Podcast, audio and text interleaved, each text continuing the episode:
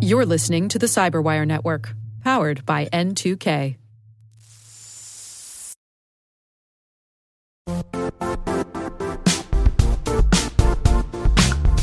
And now, a word from our sponsor, Zscaler, the leader in cloud security.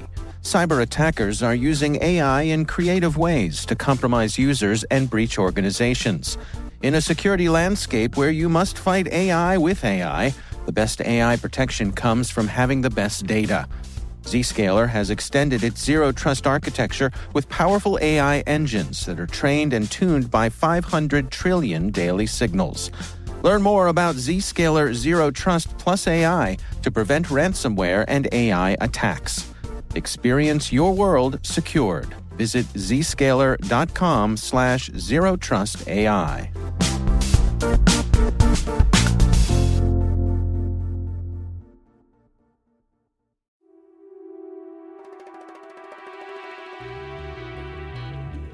Hello, and welcome to an author debriefing from the International Spy Museum.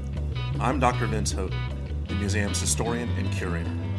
Here at the museum, we get the most interesting authors, including journalists, scholars, former spies, and intelligence officers, coming in to speak with our visitors and answer questions about their latest works dealing with espionage, intelligence, and other national security issues.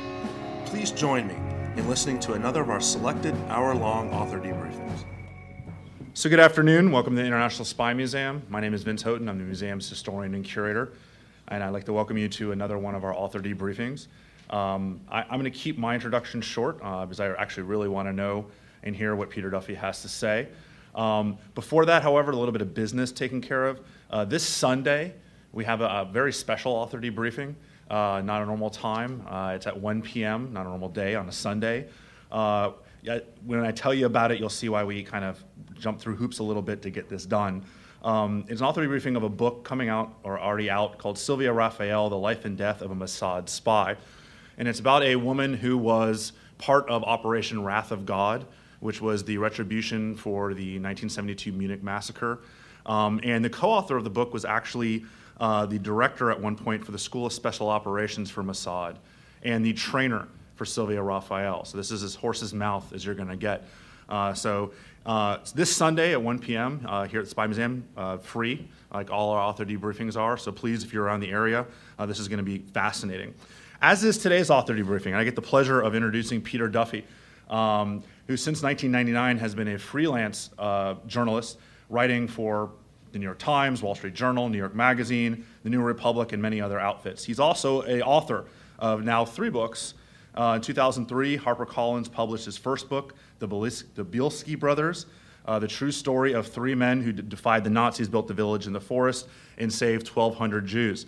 Uh, I thought this was very interesting. It's been translated into French, Italian, Japanese, German, Italian, Hebrew, Polish, Chinese, Portuguese, Dutch, Swedish, Norwegian, and Russian. That's pretty impressive. Um, his second book in 2007 um, was published called The Killing of Major Dennis Mahon. Am I pronouncing that right? Close enough. Uh, a Mystery of Old Ireland, which tells a story of paupers in rural Ireland uh, who rose up to assassinate their landlord during the Great Irish Famine of the 19th century. Uh, and this actually was chosen as an alternate selection for the History Book Club, uh, was also offered by the Book of the Month Club and the Military Book Club. But we're here to talk about his newest book, uh, which just came out in July, uh, titled Double Agent, the First Hero of World War II, and how the FBI outwitted and destroyed a Nazi spy ring. Uh, and that's what he's here to talk about today. Um, this is a story that has been told in the past, but never as well as it's told here. So if you know about the William Sebold story, if you know about these spy rings, you will learn a lot of new things in this book. Uh, and to me, that's one of the greatest things you can say about a book uh, about intelligence. Uh, that it may be a story you think you know, uh, but, but what Peter Duffy's done here is provided us with real new insight and new information about this really fascinating spy ring that, that should be uh, in line to be a pretty movie that people might not believe is true uh, because there are some real interesting scenarios in this that uh, are almost too weird to be believable. So uh, you don't, you're not here to hear me talk. Uh, so without further ado, I'd like to introduce to you Peter Duffy.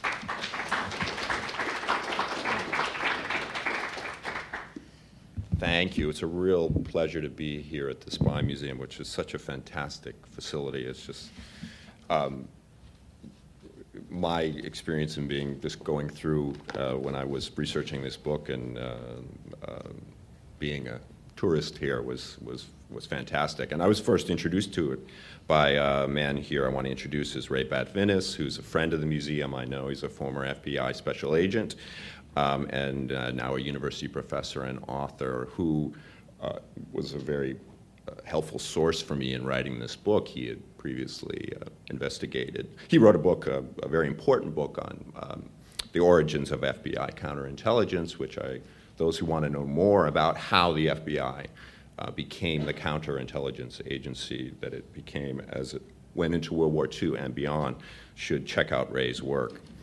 Um, I mean, I have two other special guests that I will introduce during the course of the talk, with their permission, um, who are uh, intimately connected to the story. Um, but my story uh, can begin in a lot of places. This story of Bill Sebold and the what was known as the Duquesne spy ring. Um, I'll begin in early 1939 um, when William Gottlieb Sebold he boarded the SS Deutschland passenger liner at the West Side Piers in Manhattan and sailed for a Nazi Germany that was preparing for war. And he was carrying a single suitcase and a package. He left behind his wife in their East 84th Street apartment in the Upper East Side of Manhattan. And his plan was to visit his mother in his birthplace of Mulheim in the Ruhr Valley in Germany and recover from an ulcer surgery that he had recently undergone. When he arrived at passport control in Hamburg, he was taken aside by Nazi officials in plain clothes who questioned, about, questioned him about his life in the United States. After learning that he had once worked at the Consolidated Aircraft Corporation of San Diego, which produced U.S. Navy seaplanes, the men promised ominously that Sebold would hear from them again. Now, up to this point in his life, Sebold lived, had lived a wayward existence. He was a mechanical draftsman, apprenticed as a teenager, and served from age 17 to 19 in the German army uh, spending eight months in the trenches of, uh, in the Somme district during World War I. And turned off by the unrest of the post war years in Germany, he took to the sea in 1922, serving as a junior engineer on an oil company vessel before jumping ship at the first stop, which was Galveston, Texas. And, and an illegal immigrant, he worked for a year in rural Texas, including for a time as a mule tender on a ranch, before re- returning to Mulheim to help his parents through economic difficulties. A year later, he returned to sea, this time jumping ship in South America, where he spent two years working as a bartender and later as a diesel engineer in Chile and Peru. And on February 13, 1929, he entered America legally under the quota system for German immigrants. And over the next two years, he traver- traversed the nation working for various industrial outfits in Oakland, Fairbanks, Alaska, San Francisco, Milwaukee, Erie, finally arriving in New York, where he married a German native uh, who worked as a live in maid for a wealthy family on Park Avenue. And they uh, made, made a, a, residence in the Yorkville neighborhood, which was a very German neighborhood, uh, the German neighborhood, really, of New York, um, a real center of, of German life, including after the, the, the rise of Hitler, uh, Nazi supporters, the most public of, of which were the goose stepping members of the German American Bund, um, who very famously at a rally in, in, in, Madison Square Garden filled Madison Square Garden with Hitler supporters in 1939. Um, Sebold, however, took very seriously the oath he made on February 10, 1936, when he became an American citizen and pledged that I absolutely and entirely renounce and abjure all allegiance and fidelity, fidelity to any foreign prince, potentate, state, or sovereignty. I had nothing to do with Hitler anymore, he later said. I was an American citizen. And so, when he was contacted by regime officials, as promised, several months after arriving at his mother's home, Sebold initially refused the startling offer to go to the United States as an agent for the Abwehr, the German military espionage service. Go there yourself, he told the man. But Dr. Gassner, as the man introduced himself, um, proceeded to threaten Sebold, describing the clothes he would be wearing when he was laid out in his casket. In fear for his life, Sebold asked for mo- the month of August to think over the plan. That's the month of August 1939, perhaps the most momentous month in world history, debatable, but it's up there. Um, on August 23rd, uh, the Hitler Stalin Pact was announced, which gave Hitler the opportunity to invade Poland without worry of interference from the great power to the east. And on September 1st, the same day that Hitler launched the Blitzkrieg against Poland, commencing World War II, Sebold decided to leave Germany. He went to the American consulate in Cologne seeking help, and he was told by a consular clerk to make a run for the border. He flagged down two motorists with foreign license plates who refused to help, fearful that he was being followed by the Gestapo, and mindful that he lacked proper papers to get past the checkpoints. Sebold gave in. He wrote a letter to Dr. Gassner saying he accepted his proposition 100%. In time, Dr. Gassner introduced Sebold to Dr. Renken, which was one of the many aliases for Nicholas Adolf Fritz Ritter, Nicholas Ritter, an English fluent Abwehr officer based in Hamburg. And uh, today we have Nicholas Ritter's daughter, who, uh, Catherine Wallace, who's in the second row here. Um, just to, to, to fill in slightly uh, who she is and how she came into the story, um, Catherine was a young girl during the war. Um, Ritter, who had lived in the United States in the 1920s, had married an Alabama born uh, woman who he took with him to Germany. They had two children, uh, one of whom was Catherine. And by the time that Ritter met Sebold and brought him into the spy service, um, they were already going through a divorce. And um, Catherine was a young girl who has an extraordinary wartime story that she's written about in her own memoir, um, which involves a divorce and a custody battle, kind of like Kramer versus Kramer melded with Inglourious Basterds, I don't know, but uh, it is a, quite a story. And um, she, after the war, came came to the United States, and um, um, currently lives in, in the Washington, D.C. area and um, uh, speaks not with a German accent, but with a thick syrup of the South. And I don't know how thick, it's quite melodious. Um, um, but to get back to the story, and she was a great help in this book and a real, a real peach of a lady. Um, a Ritter uh, was looking for, at this point in the story, Ritter was looking for a man who he could send to New York as a messenger and a contact man for a small ring of spies he had already established here. And Sebold was nominated for the job. But Nicholas Ritter's great mistake, the strategic blunder that would lead to the spectac- spectacular downfall of his American spy ring, occurred on the very day he met his newest agent. Apparently, under, under Ritter's orders, Sebold's U.S. passport was stolen likely so an agent who didn't have the travel advantage of le- legitimate U.S. citizenship could use it. Ritter then instructed Sebold to go to the U.S. consulate in Cologne, the same place where Sebold had already attempted to tell his story, and apply for a new passport through legitimate channels.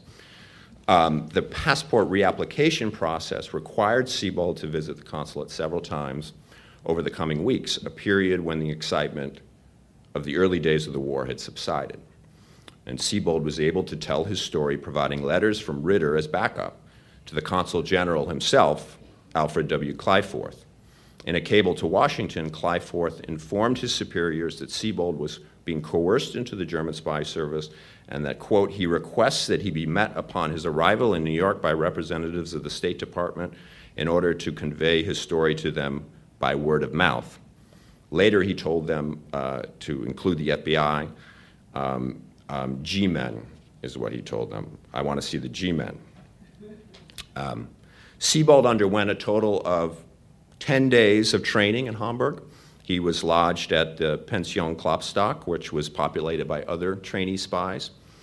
He was taught how to use a radio key to tap out messages via Morse code instructed in the use of specially outfitted like uh, of a specially outfitted Leica camera to reproduce blueprint reproduce blueprints or documents onto a postage stamp size microphotograph, which would be readable only with a magnifying instrument. and he was schooled in a cipher system based upon the letter arrangements of a particular page, which would change each day in the British edition of Rachel Field's best selling historical romance, All This and Heaven Too. Um, now, the six or seven paragraphs that I write about this coding system is the hardest six or seven paragraphs I've ever written in my life, by far, to try to figure out actually how this thing worked. And I, I needed some help. And I'm not sure I still get it, but um, it's there for you to, your perusal. Um, Sebold was provided with addresses of mail drops in Shanghai, Sao Paulo, and Coimbra, Portugal, and he was christened, christened with the code name Tramp, a clear acknowledgement of his footloose life up till then. And he was told to conduct business in New York as Harry Sawyer, a bland American name that would attract little notice. Finally, he was given $1,000 in American cash, which is about $15,000 or $16,000 when adjusted for inflation. I think about the $2,000 was about the average uh, income of an American family in, in 1940. Um, he was also given several microfilm documents of instructions hidden within the gears of his watch. Unaccompanied, but unsure if he was being followed, he took the train from Hamburg to Munich, changed for the overnight to Milan, and continued the next morning for Genoa. On January 29, 1940, the SS Washington pushed off from the northern Italian port, bound for New York City. Aboard was, uh, just as a side, was uh, uh, Liam O'Flaherty, the Irish novelist who had written The Informer, um, which I would be, you know, it would be crazy not to mention the informer, since they had an informer on board. Um, the ship was met at quarantine in the Narrows uh, by a Coast Guard cutter carrying a State Department officer and an FBI special agent, who asked Sebold if he would if he was willing to come to the FBI's New York office in Foley Square for further discussions. After two days of telling his story, he was asked, asked if he was willing to become the FBI's first counter spy.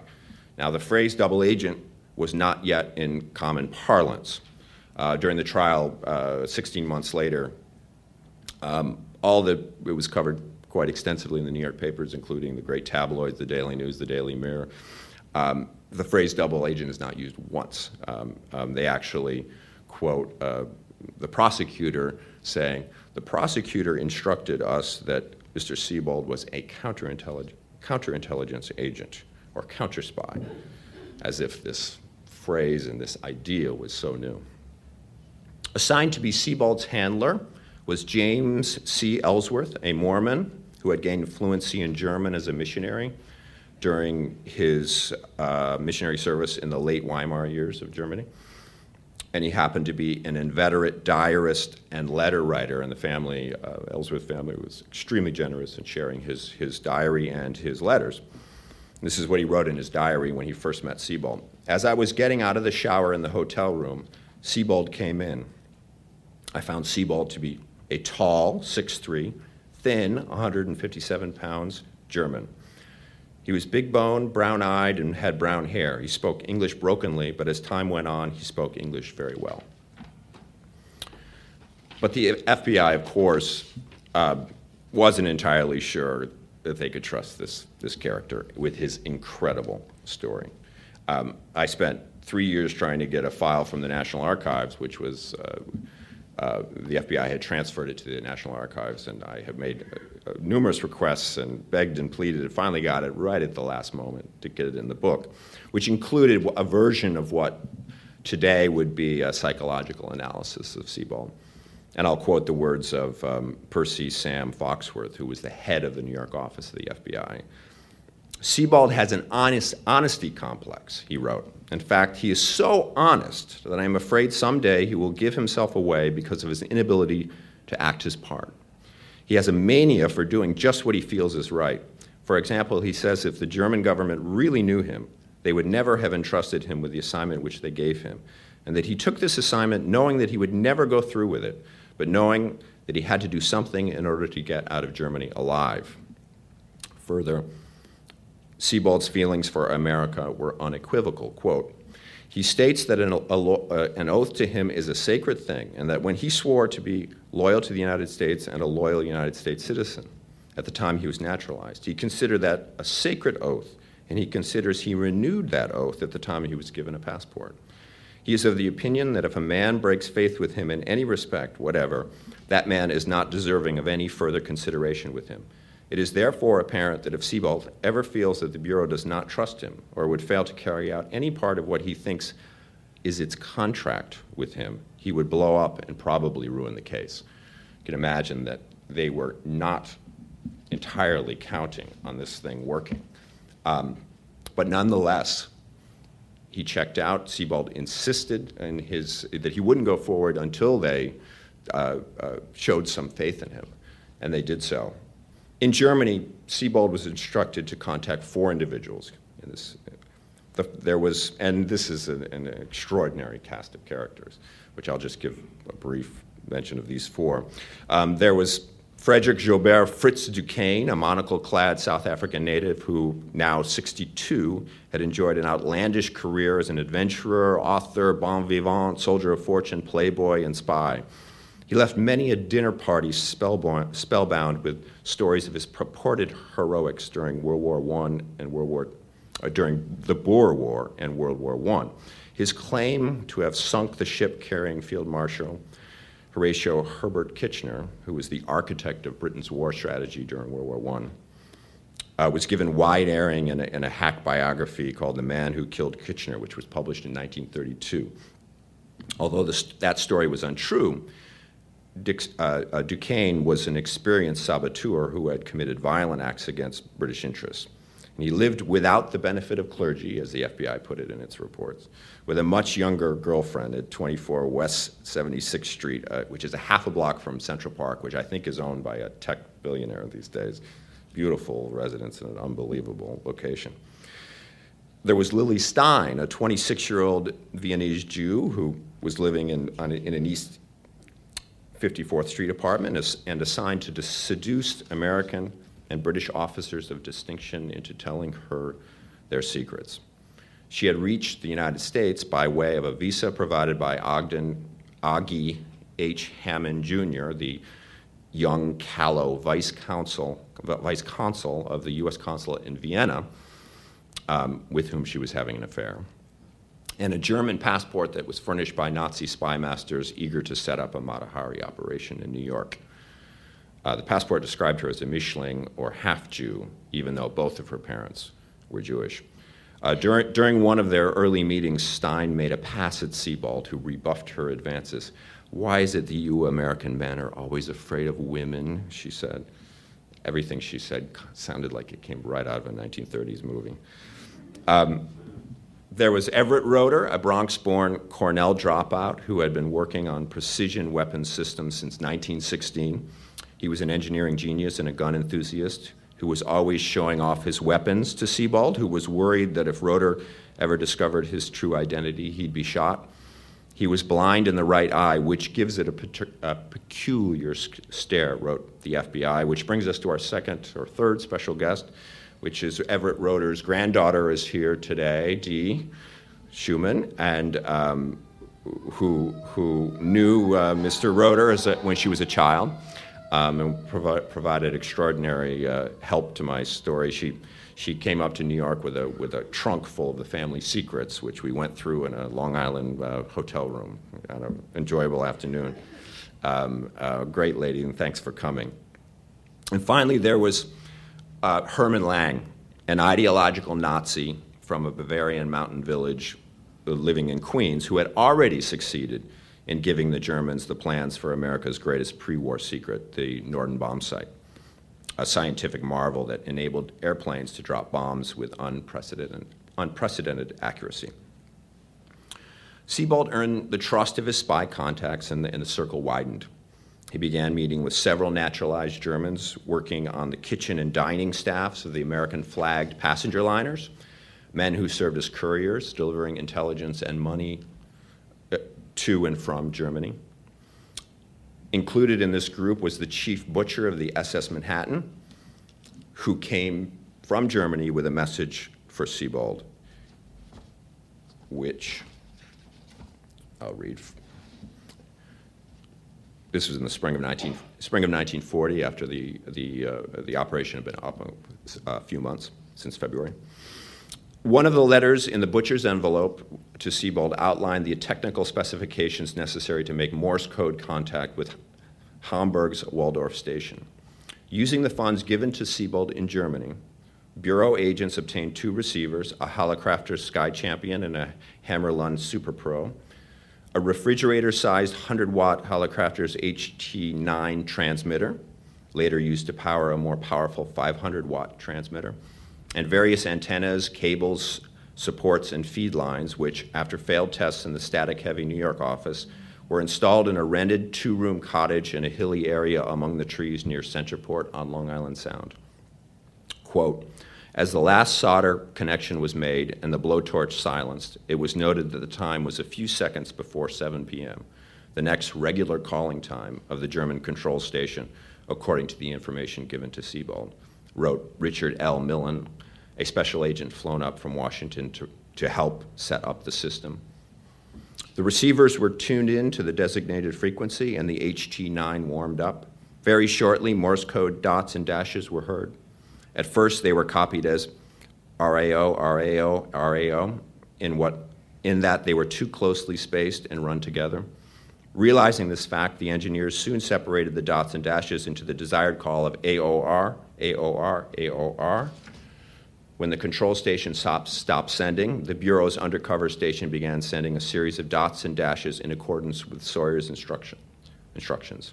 The transmitter was stopped after a few minutes after five minutes, and the receivers turned on. The German control returned briskly with congratulations and instructions for the next contact. A working link had been established, groundwork had been laid for the case to evolve.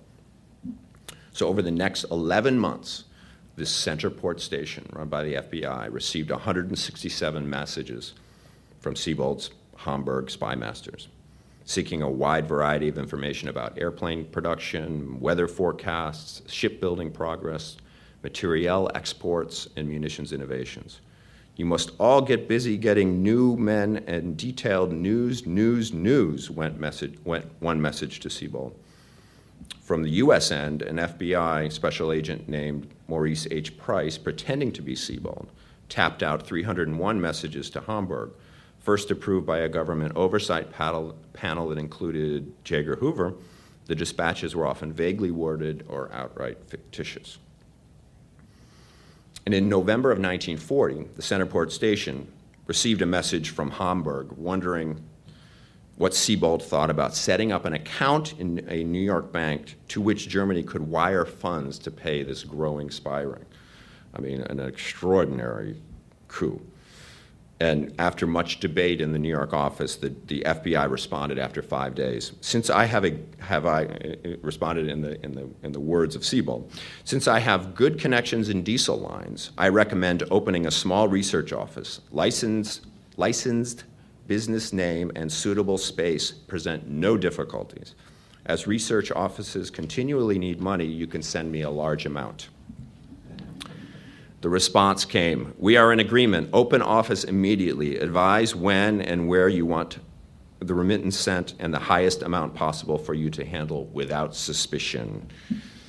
Um, thus, the coup de grace of the case. Um, the FBI for, this, for the office, room 627. The FBI chose the gaudy heart of America, the Beaux Arts building with French Renaissance ornamentation and copper mansard roof at the southeast corner of Broadway and 42nd Street in Times Square.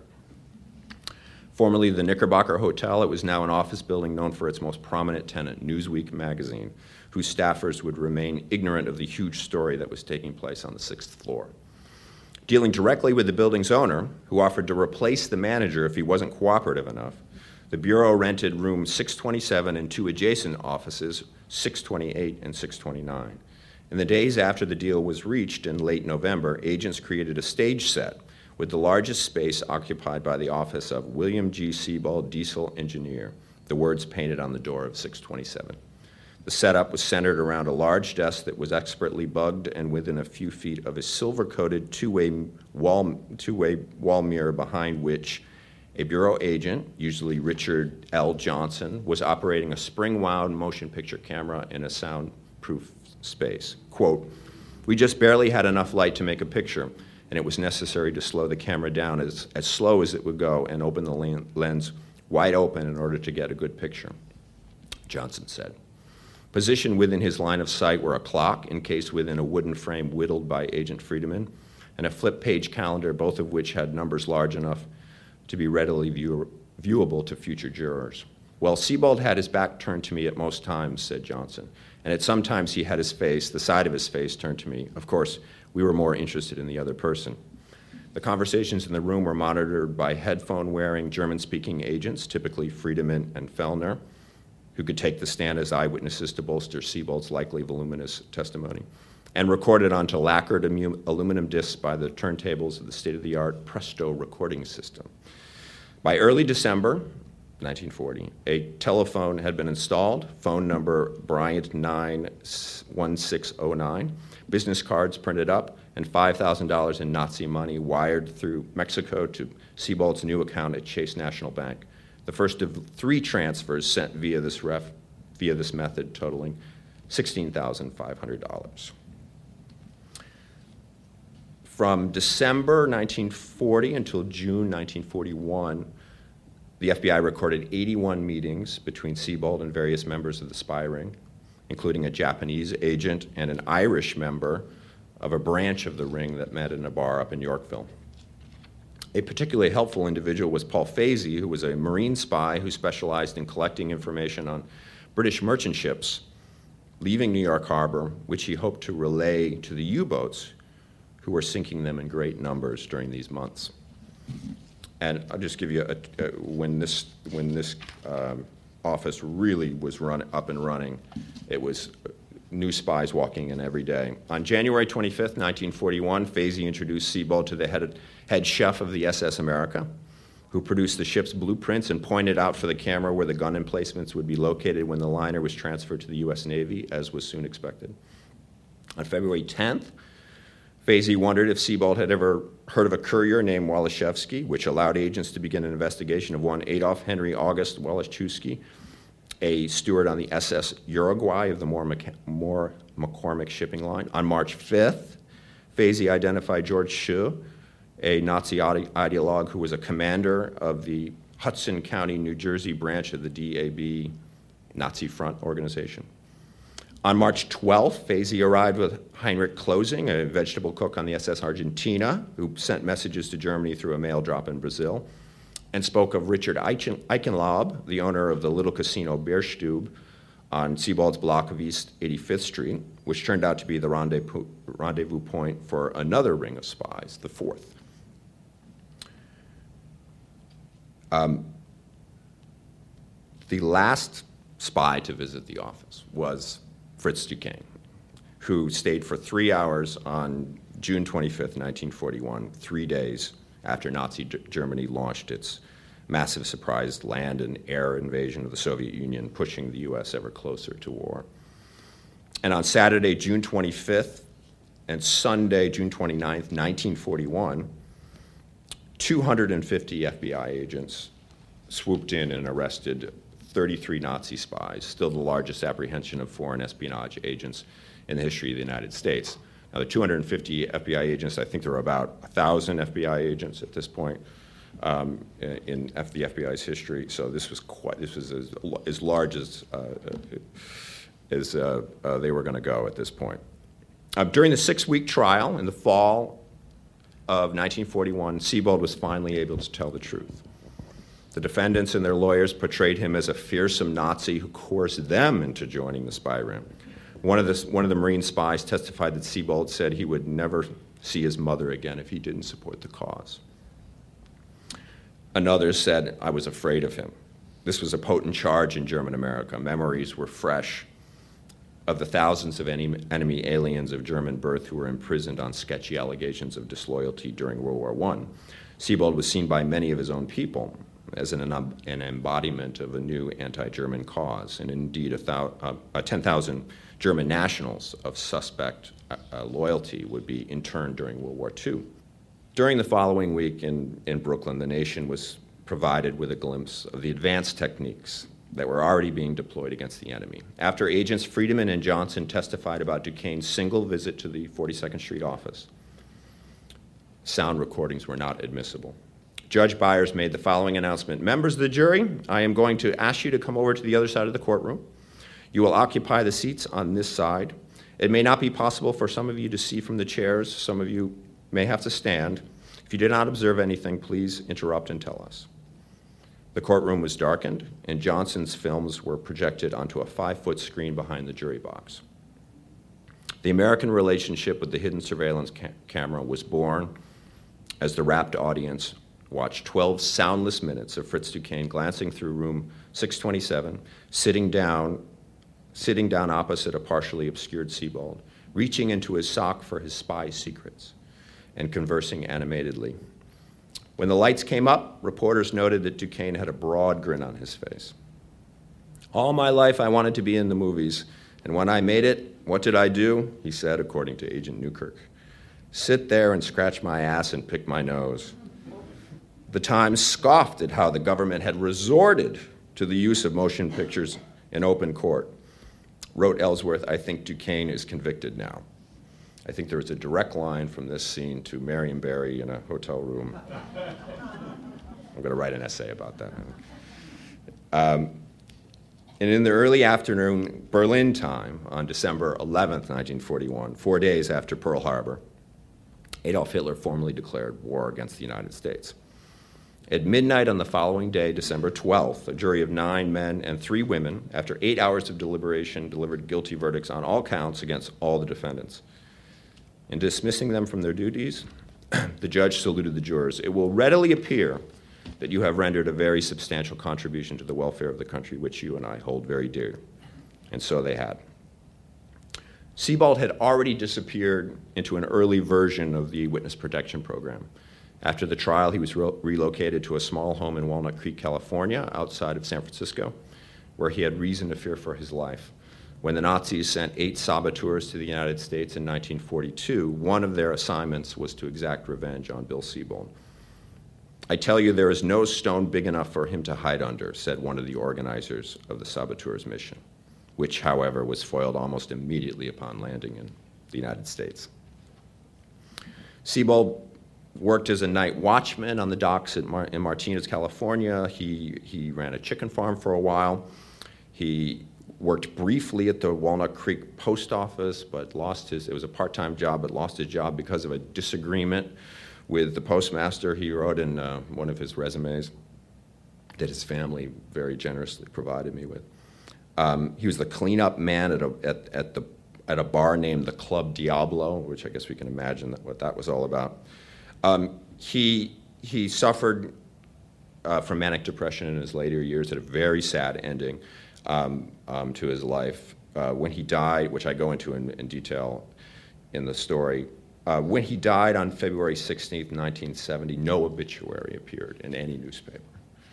Um, but he had, he had achieved briefly uh, a measure of what he sought. Um, uh, Jim Ellsworth, the, his, uh, the uh, FBI handler, described a sightseeing visit to George Washington's home in Mount Vernon that he took with Sebold during a break in the trial. This is a letter that Ellsworth wrote to his parents.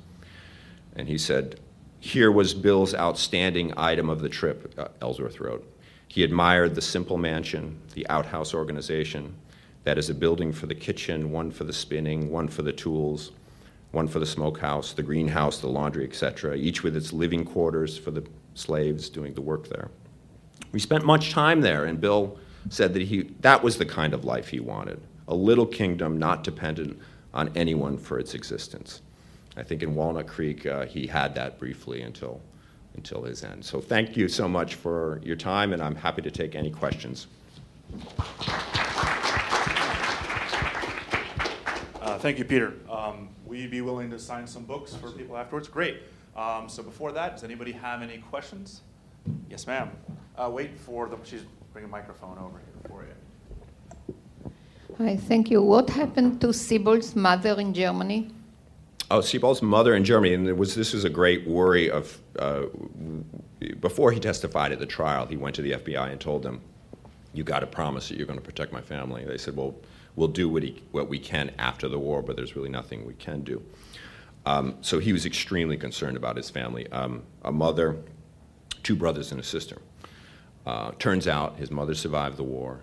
Um, his sister and one of his brothers survived, and the, the second brother was killed in an automobile accident in 1945. So they made it through the war okay. So he had, had, she was still alive at the end of the war, and he actually hoped to visit her, but wound up never doing that.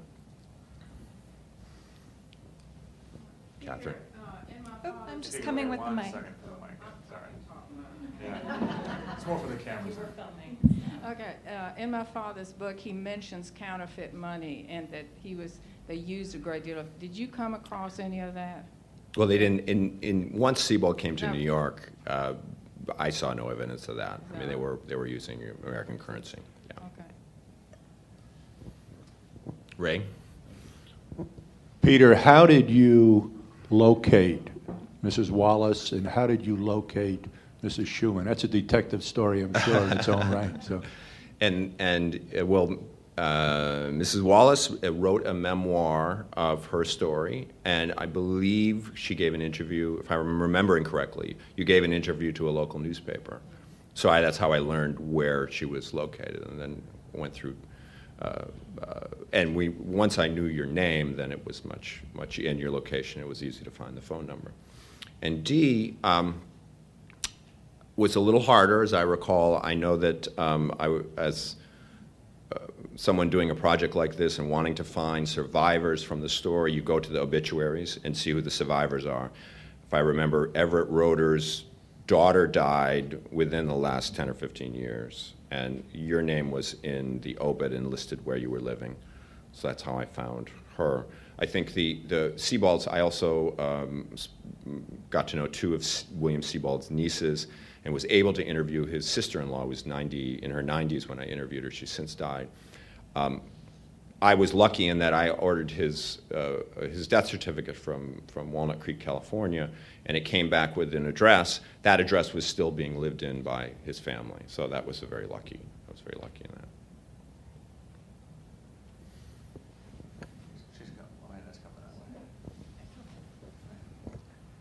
Uh, you mentioned a lot of people in your narrative who were involved in the steamship business.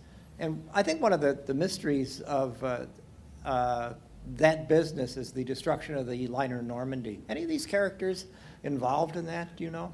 N- No, not that I had I saw any evidence of. Although that that is an, an amazing story that deserves uh, investigation. Maybe Ray can can you got enough. But no, I, I did. I saw no evidence of, of that they were involved in that. But who knows? Maybe it's not something to talk.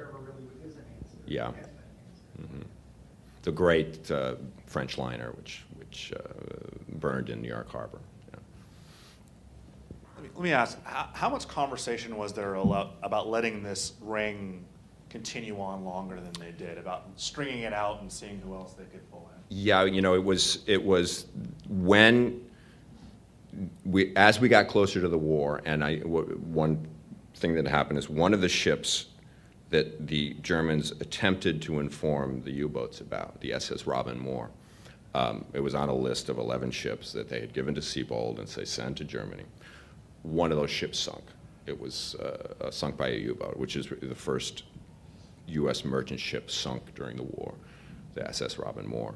Um, that happened, and slowly uh, there were uh, there was a few members of, uh, that wouldn't come up to the office anymore. Things started to get a little hot. Um, the, I didn't mention it, but there was this one Irish member of the of the ring. There were 34 warrants, and 33 were served. So the one guy got away, and he was the Irishman. And the Irishman, Sean Connolly, was the guy who, who wasn't sure about this office. The Germans all, all bought it. They trusted Sebold as a, a man who fought in World War I and was of them. He was a, a mechanical, had a mechanical background, as many of them did. He spoke German. But the Irishman said, there's something wrong with this. And he, he talked amongst some of the German members who, who, who quizzed Sebold one evening. Um, and, and things of this sort were happening, and they started feeling, well, we have to wrap this up. And there were two um, uh, members that were preparing to, to ship out, and they had to arrest them. Um, uh, they weren't yet charged with espionage, but they had to be held in circumstances that are a little uh, not entirely above board. Um, so, yeah.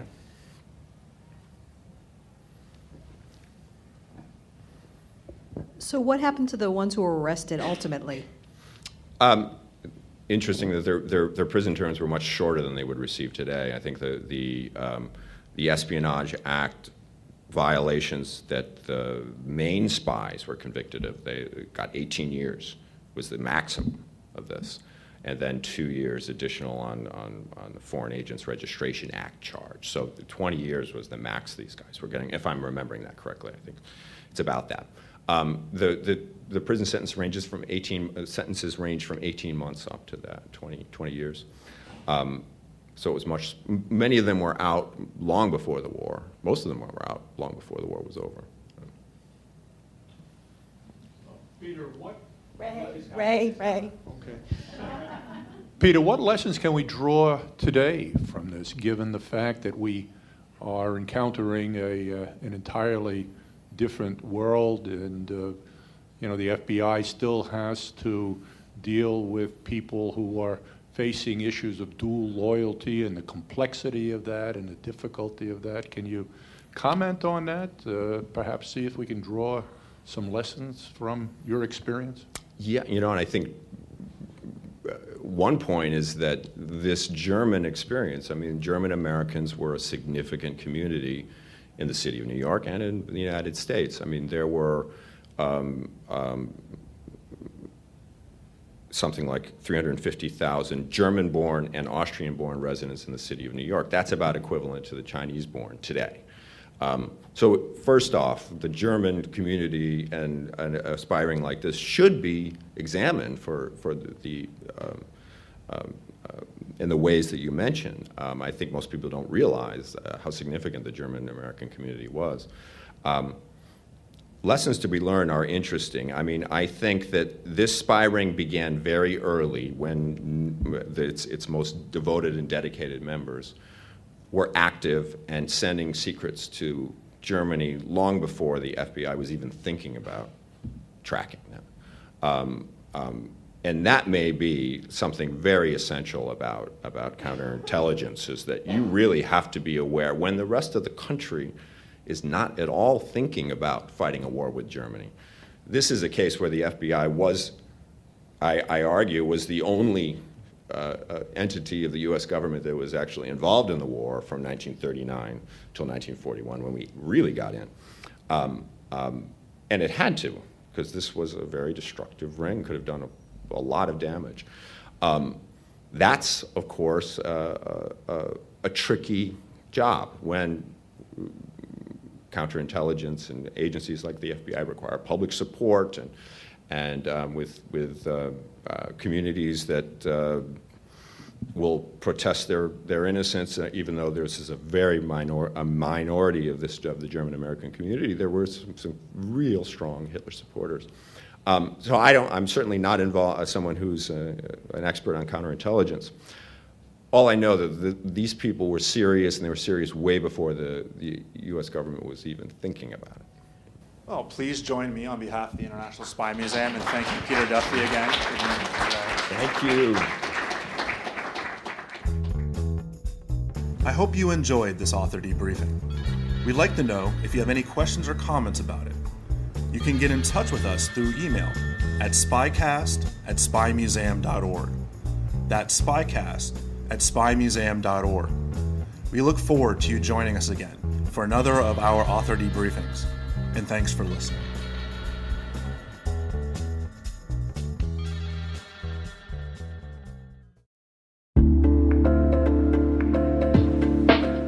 All, Rick here. At N2K Cyberwire, we're dedicated to continuously improving the quality of the news and commentary on our network. That's why we're inviting you to participate in our 2024 audience survey. It only takes a few minutes, and your feedback is invaluable. Plus, you'll have the chance to win a $100 Amazon gift card as a thank you for your time. head on over to cyberwire.com slash survey. That's cyberwire.com slash survey to share your feedback now.